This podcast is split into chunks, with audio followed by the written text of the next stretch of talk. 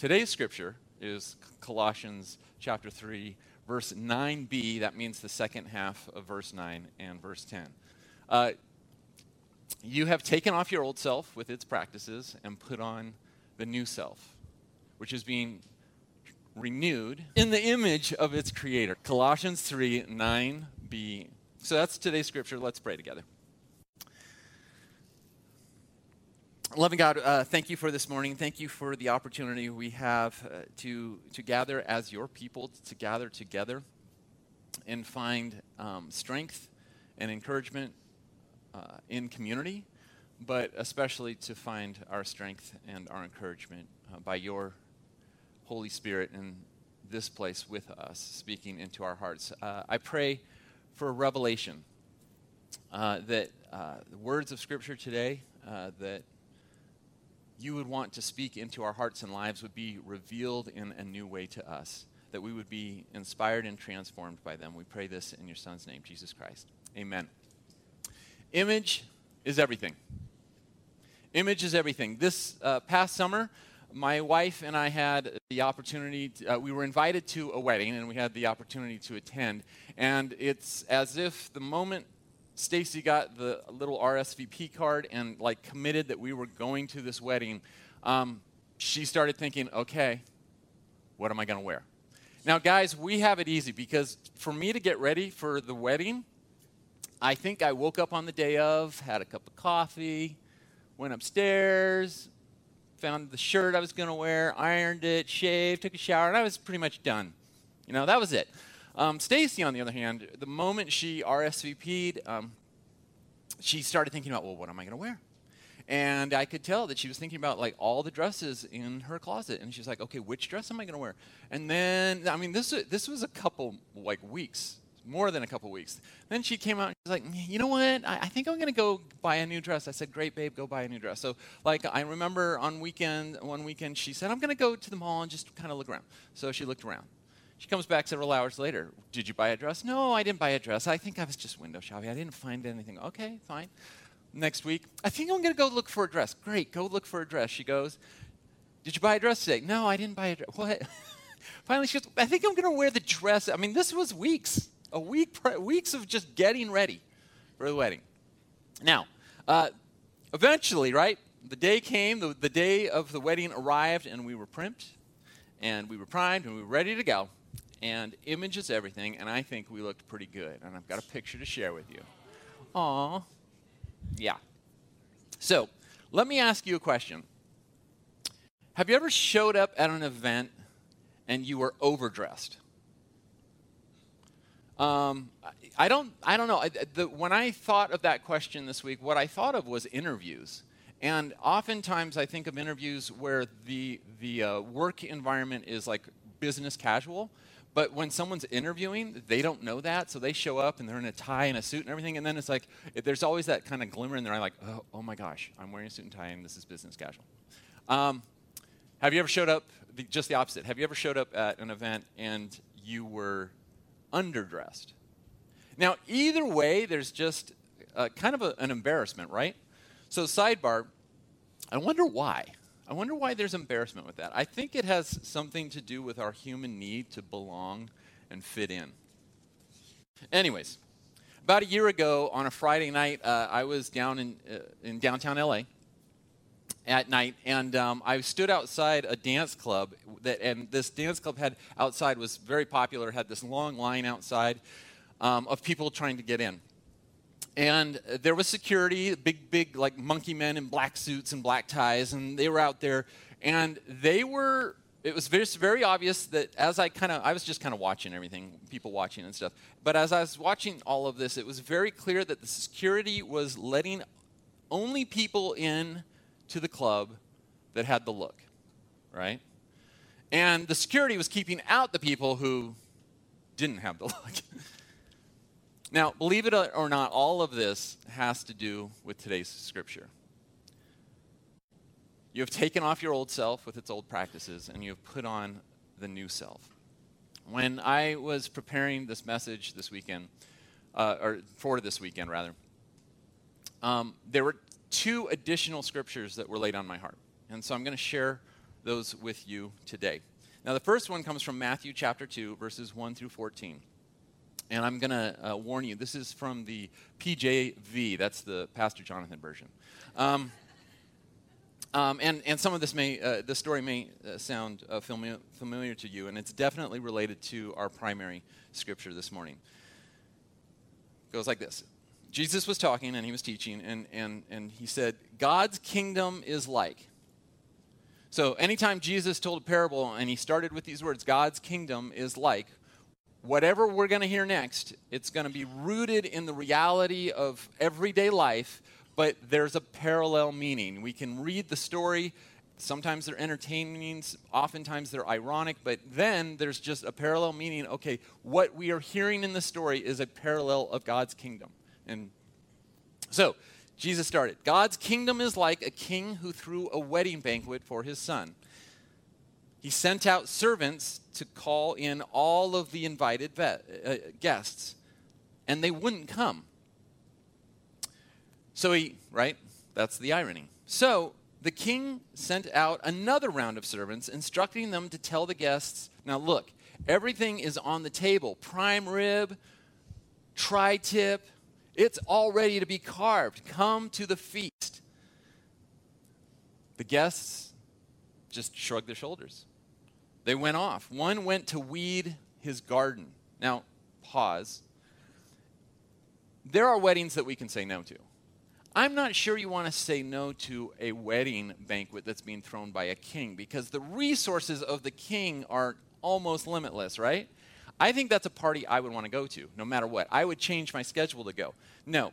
They shrugged their shoulders and went off. One went to weed his garden. Instead, another went to work. Oh, come on. A, a, bad day at a wedding is still better than a good day at work. Come on. So, the rest who were invited, with nothing better to do, beat the king's messengers and killed them. Apparently, the king, uh, uh, rather appropriately, the king was so outraged that he sent his soldiers and he destroyed those thugs and he leveled their city. Then the king told his servants, We have a wedding banquet that is all prepared, but no guests. The people invited didn't want to come. So go into the busiest intersections of Simi Valley, go to Cochran and First Street, go to Erringer and LA, go to the parking lot of Trader Joe's at 1 o'clock any day of the week. Get as many people as you can, invite them to, to, into the banquet. And so the servants went out into the streets and they rounded up everyone that they could set their, si- their eyes on. And the banquet was on, party on. Every seat was filled. Now, I'm stopping there because Jesus could have stopped there. He didn't. Gonna, there's actually more to share. But at this point, he could have stopped there, and this parable, in and of itself, would have been enough. Radical, revolutionary, revelatory. So I want to talk about what's going on. What, what's the parallel meaning? What's the kingdom? So we have God who called a nation into being. That nation is Israel, into the promised land, the land of Canaan, where God's people would be a nation among the nations from whom a Savior would come. And those people represent the guests who are invited but are cho- choosing not to participate. And so Jesus is really uh, critiquing specifically the, the Jewish leaders of his time. Um, the Sadducees, the Pharisees, uh, the rabbis, those who were looking at Jesus and judging him. Jesus was saying, Come and hear a new truth. And they didn't want anything to do with it. And so, what that, if, and if that wasn't radical enough, Jesus uh, goes on to talk about this idea of like, okay, so if they're not going to listen, the invitation goes out to everyone. Everyone is invited in. All of this would have been radical then, and it's certainly uh, radical in our day and age as well. Now, that would have been enough if that's where Jesus stopped the parable, but he continues. And this part of the parable, for years, mystified me. I, I didn't understand it. I, I didn't. So I want to share it with you. And, it, and again, it relates back to our primary scripture. Jesus continued. Then the king entered into the banquet. And he looked over the reception. And he spotted a man who wasn't properly dressed. And the king went up to him and he said to him, How dare you come in here dressed like that? The man was speechless and without excuse. Then the king ordered security get him out of here fast, make sure he doesn't come back in, tie him up, and send him to hell. Then Jesus concluded, That's what I mean when I say many are invited, but few are chosen.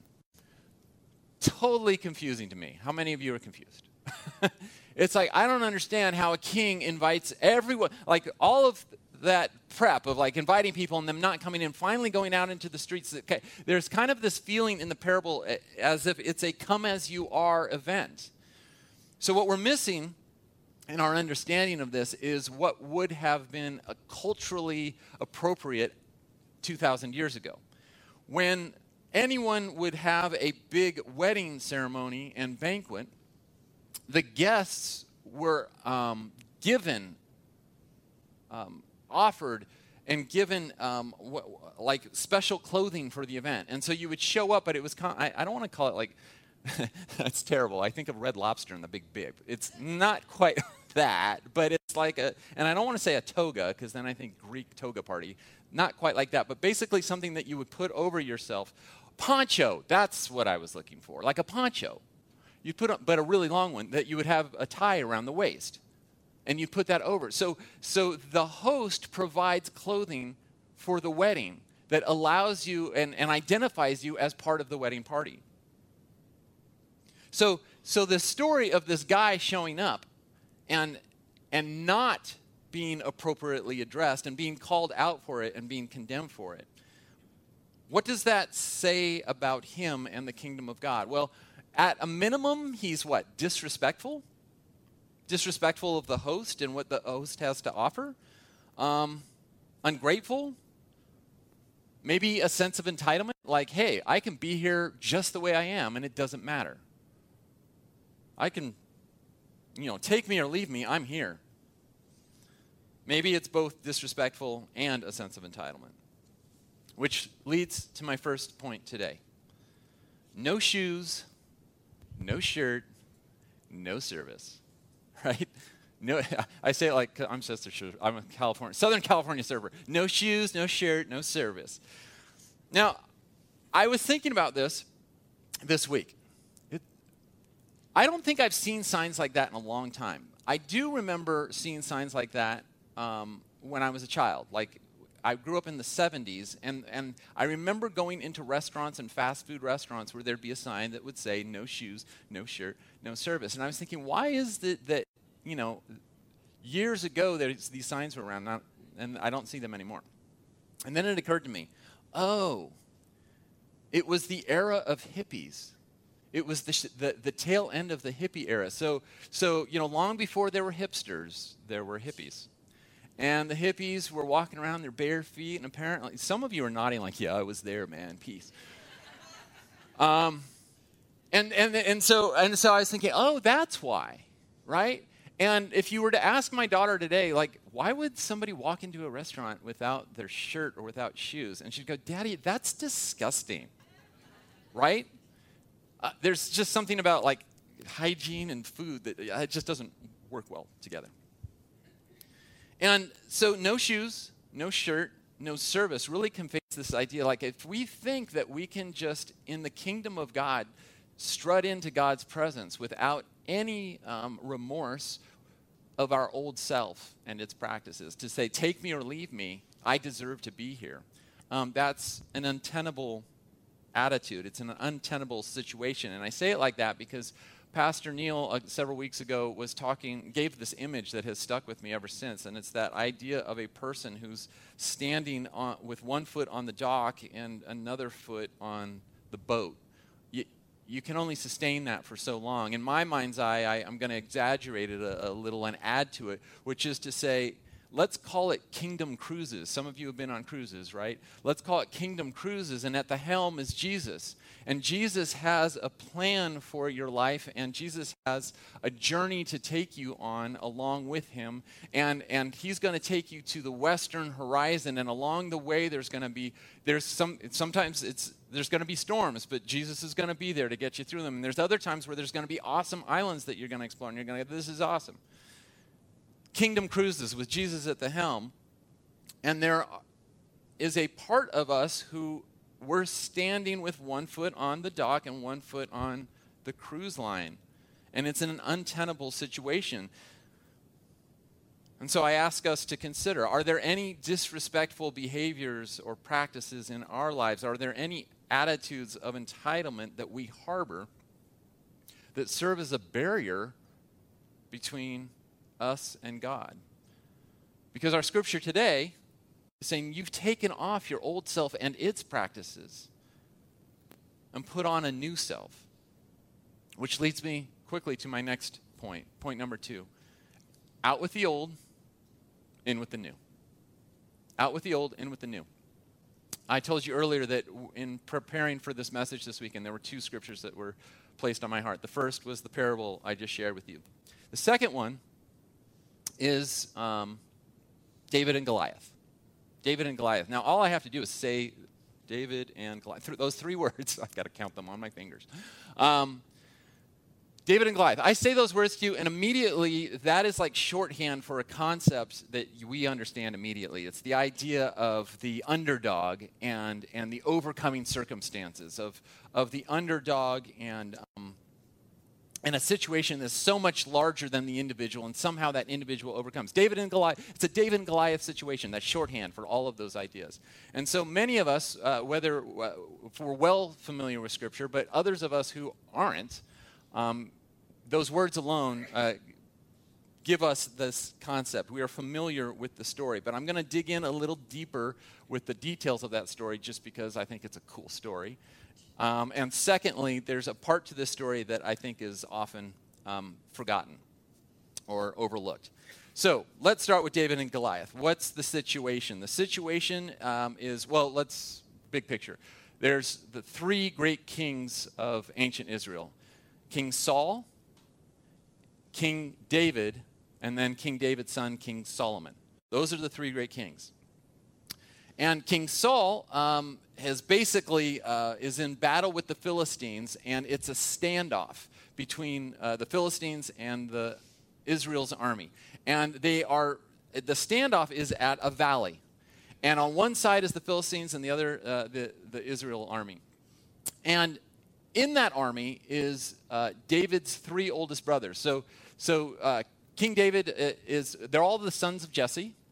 And the three oldest brothers are part of Saul's army. And King David is the youngest brother of eight, and he stays at home with his dad. And he, I mean, being, you know I mean, the little brother, like he gets, he gets the glorious job of taking care of the sheep, of being a shepherd.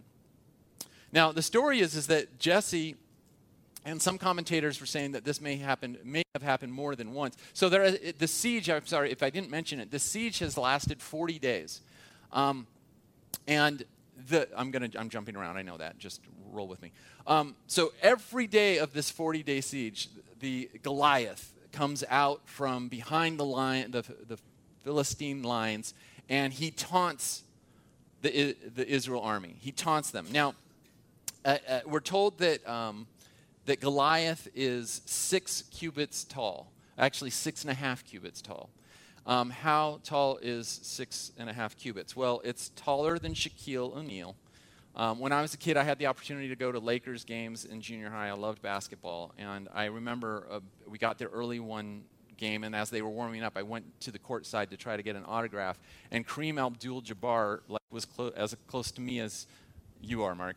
And I remember just like I'm still in junior high, and I'm just looking at this man way up there. I was like, whoa, blown away. Um, Six and a half cubits is taller than Kareem Abdul Jabbar. It's taller than Yao Ming, the Chinese basketball player who stands at seven feet six inches. Um, so, how tall is six and a half cubits? Well, six and a half cubits is about nine and a half feet tall. So he's a giant. Now, if you still want to know how tall that is, I, I'm guessing it's right at the bottom of this beam right here. That's how tall Goliath would have been. So he's getting out every, uh, every day in the morning and every day in the evening, and he's taunting the opposing army. And he, uh, the, if you read this, uh, it's in 1 Samuel chapter 17, and the story is uh, wonderfully detailed in that it outlines in one paragraph all of the armor and uh, paraphernalia that, that Goliath is wearing. So the picture is this that we have to understand with all of those details. He, Goliath is, of course, like a giant.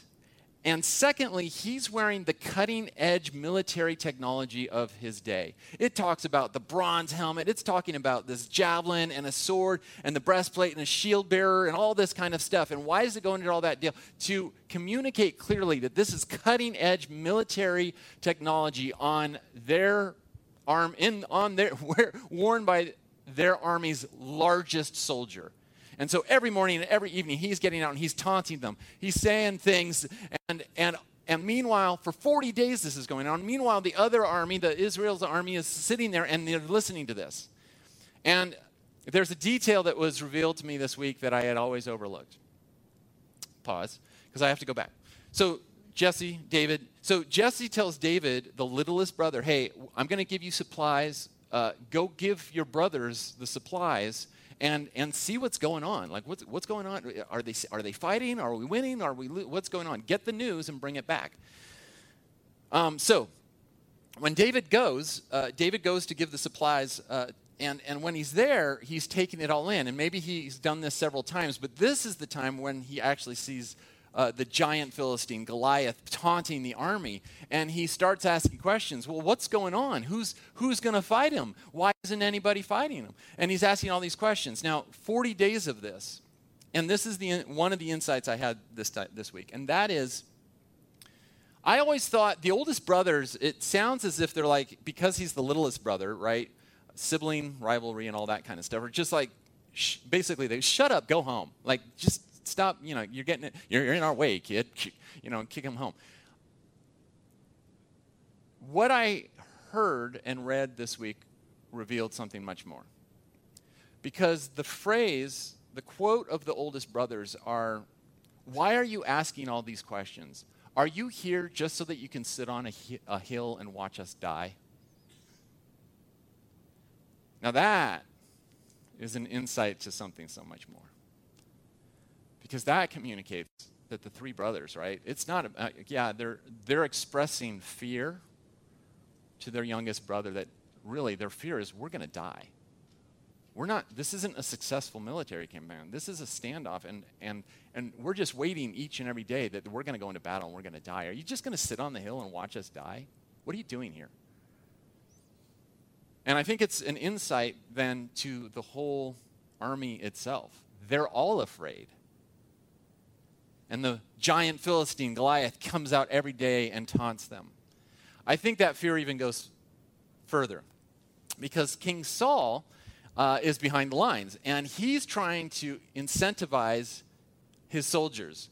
And so he's trying to promote, like, somebody take on Goliath, somebody take on this giant. And so he's, he's trying to give them reasons to do this. So one of the incentives is I will give you a, you know, a financial bonus. If you fight the Philistine and win, I'm going to give you money. Nobody takes them up on it. What's another incentive? I know. I will give you money and you can marry my oldest daughter. So that's money and status. Marrying into the royal family. That's status, gaining status. And no one takes them up on it. I know, and I think if this were offered today, some of you today might actually do it and that is money financial, nobody took it. Financial benefit, nobody took it. Marrying the oldest daughter, nobody took it. The rest of your life, free of taxes. yeah, right? Nobody took it. So David, the littlest brother, is there and he's, you know, what's going on? Why isn't anybody doing it? He goes, I'll do it. I'll take on the giant. Now, we should, at this point, we know how the story ends, but at this point, in live time, we'd all be going, uh, that doesn't seem like a good idea. Now, this is where I want to go into the overlooked or forgotten details of this story. I'm going to read it. Uh, this is 1 Samuel 17. Then Saul, so, so David goes to see King Saul. I, I, the reason why this is significant is, is Saul's reign as king has an arc. And, and the battle with Goliath is kind of the turning point where King David's rise to power s- starts to ascend and King Saul's starts to descend.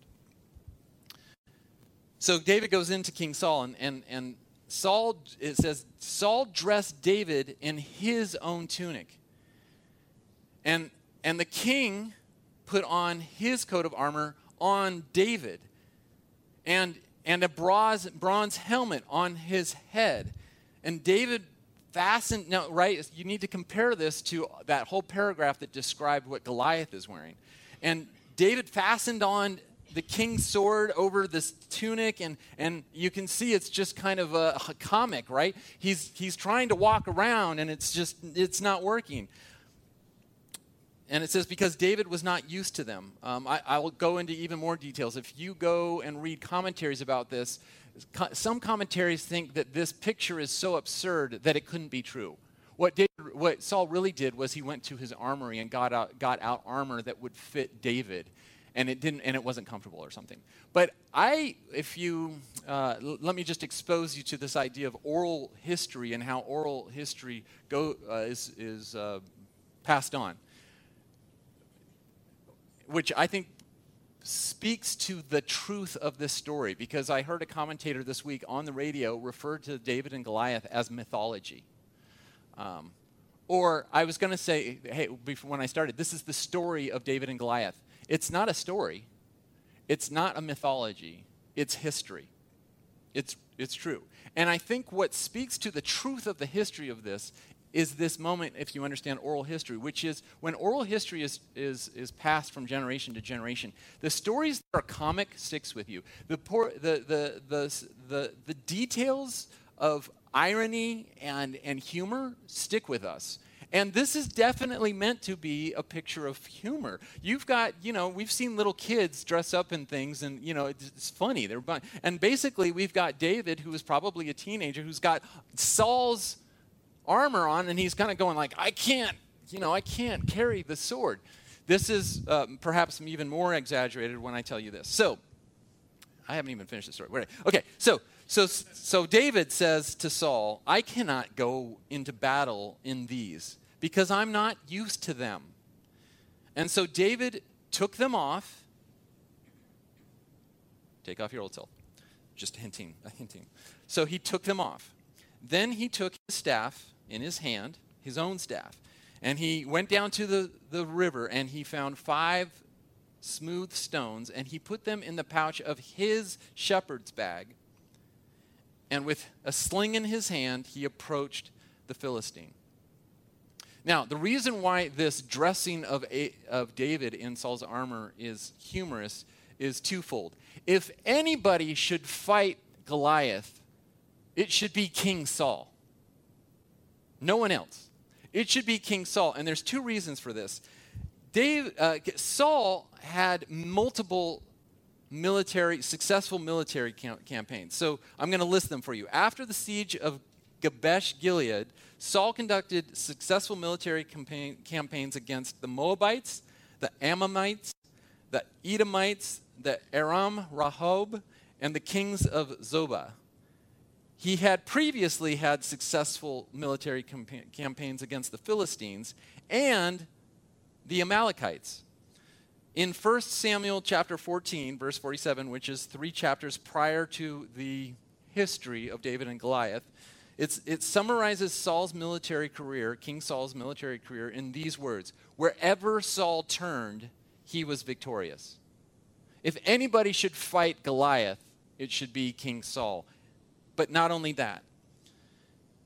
In chapter 1 Samuel chapter 9, it records that Saul, although his exact height is not given, Saul uh, in chapter 9 is recorded as a, being a head taller than anyone else in all of Israel, which implies that King Saul was probably six feet tall or higher. So, physically, if anybody ha- can match Goliath, it's King Saul.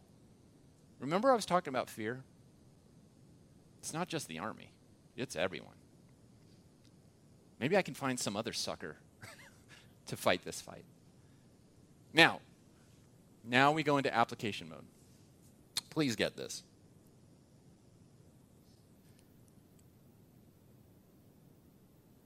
King Saul is declining in power, and David is rising in power. Think how idiotic this is. David is going to be a successful king. In fact, he's going to be the most successful king. In fact, he's going to take the nation of Israel to places and height and expansion that Saul will has never taken the country. And Saul's like, "Okay, you're going into battle. Great. Here's how I think you should do it. And the way you should do it is symbolized by the armor. The way you should go into battle and be successful is do it exactly the way I would do it. Here, wear my helmet. Here, wear my armor. Here, take my shield, take my sword. Do it exactly the way I've done it, and you'll have success. Really? Because if that were true, wouldn't Saul himself fight the battle? And honestly, if the country continued to do the things the way Saul always did them, they would get the same results. And the results in the current situation is a standoff going nowhere. And so Saul is like, do it my way. Now, God bless David. He, I mean, in, maybe out of respect, he tries it, and then he's like, this isn't going to work. You know what? In order for me to succeed, in order for me, now he can't say this yet, but in order for me to uh, bring this country where it needs to be higher and more successful than you've taken it, I got to do it my way. My military successes, man, I've been fighting off bears, I've been fighting off wolves, I've been fighting off, you know, lions who have attacked my my my sheep, my my sheep, my sheepfold. What my tools of success are a staff and stones and a sling. God bless David for standing up for himself and taking the experiences that he had in order to bring success in this battle and ultimately to the country. Now, here's the application for us as a church, as a faith community. We are a church in transition. We've had a long term pastor who has retired, and we are in this season of transition, and a new pastor is coming. We need to prepare ourselves. Because if we, what's a posture, what is our posture going to be when the new pastor, he or she, comes to Stonebridge Community Church? Is our posture going to be one of truly humility before God and our posture to welcoming that new pastor? Is our posture going to be, we expect you to do everything the way we've always done it.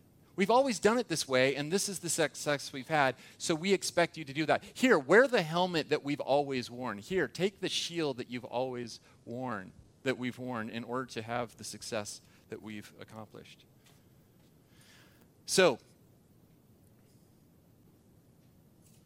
so, what is our posture going to be? Things will change can we trust that God has a new thing in store for Stonebridge?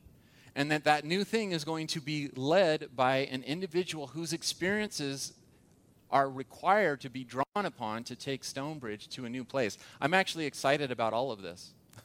it's exciting that God is doing a new thing among us. But I think in this season of transition, it's also a season of preparation with regards to us as a community posturing our hearts humbly before the God and praying about all of it uh, and looking at ourselves in the mirror with regards to how we're going to welcome that pastor and what we might be able to expect. Now, that's the institution, uh, institutional application. I want to get to the personal application, which is this. Some of us today may be convicted by this idea of the old self and its practices, right? That's Saul, the old self and its practices. And some of us today may be feeling like we are being held down, truly in bondage to the old self. We, we, right? We're on that. We're on that pier with one foot on the pier and one foot on, on the kingdom cruise. And for whatever reason, we keep getting locked into perhaps a, a pattern of thought or a pattern of behavior that, for whatever reason, we're holding on to. Today's scripture encourages it's, you, it's actually in past tense. You have taken off the old self and you have put on, and its practices, and put on the new self. And so, individually, I encourage you to, with humility, like look into your heart. Is there a sense of entitlement that stands as a barrier between you and God? Prayerfully consider those things in your life that are not working and prayerfully consider why are we continuing to cling to them? When Scripture again and again and again continues to take off the old self and its practices. One of the things uh, I, just have to shout out to Stonebridge Christian Recovery, because what I love about that ministry is that it's not just about um, addiction as we usually understand it. Um, we all have hurts, we all have hangups, we all have patterns of behavior and habits that are holding us back. And Stonebridge Recovery, with bib- biblically principle, biblical principles and with using the 12 steps, help individuals find healing from stepping away from the old self and stepping into the new. Okay, no shoes, no shirt, no service. Out with the old, in with the new. Point three, we become who we adore. I'm going to wrap this up real quick. We become who we adore. 60 years ago, we may have referred to them as television stars or movie stars. 25 years ago, our culture changed. And I think the one thing that happened in our culture that changed our culture was reality TV. Celebrities being famous for being famous. Rea- and that was all, I think, kickstarted by reality TV, and if, if some of you might remember, MTV's The Real World, I think was the first reality show. So they went from TV stars and movie stars to celebrities. Well, it's 2019, and now we call them influencers. Influencers, and specifically, we call them social media influencers. If you're following along in the YouVersion, or later on you can look at it, I, I included an article of the 10 top worldwide uh, social media influencers. These are individuals who, by using YouTube, Facebook, Instagram, and Twitter, are making are influencing millions of people and making a lot of money. It blew me away. They're not just making a living. There are people who are making one individual, I think she was down like in sixth place, was making $12 million a year by being a social influencer, social media influencer. Now, this is what this looks like in my own house. Um, in my own house, my daughter. We think of, I think of my family, I think of kids, and maybe we think of all our kids, that, that, that coming of age, of coming to the rite of passage, okay? And my daughter, so I had this, as a fa- unknowing father, I had this kind of um, uh, fantasy of what coming of age for my daughter might look like. And it involved my daughter and my wife. And one day, like, my daughter would just, she'd be a girl, and she would be like, instead of playing with makeup, she would go to Stacy and say, you know what? I want to learn how to put on makeup and be a young woman. And the two of them would sit in front of the mirror, and Stacy this is comical and only Stacy can laugh at it. Which she's not her head, she's up there. She's like, that's not me, if you know me. Anyways, and they'd sit there and they do makeup together, and like my my, it would just be this wonderful, beautiful moment of, of a rite of passage. It didn't happen that way at all. This is how it happened. My daughter uh, spends more time on social media than she does watching uh, traditional television. So she goes into a room and in, in, her bedroom and she's watching kind of stuff and and and and, and so being influenced by influencers. And uh, one day uh, she came out and she asked mom for makeup. And I thought she just wanted to play with the makeup. So she went in and she disappeared for like 45 minutes. And the door was closed. And she has a bunch of makeup. And when she came out, she was like she she went in a little girl beautiful little girl and she came out like this beautiful young woman. I'm like what just happened? And her face was like it's her face but it had, it was like and it was perfect. Her makeup was perfect. I'm like how did that happen?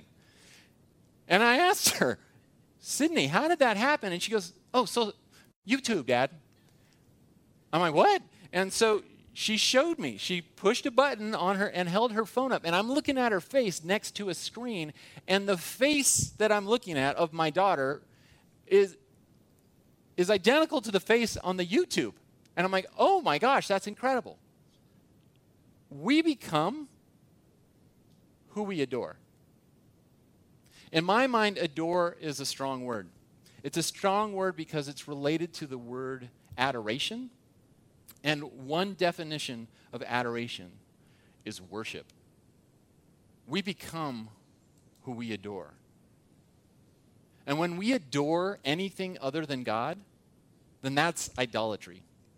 Colossians 3 9b and 10. You have taken off the old self with its practices, and you've put on the new self, which is being renewed in the knowledge, in the image of its creator.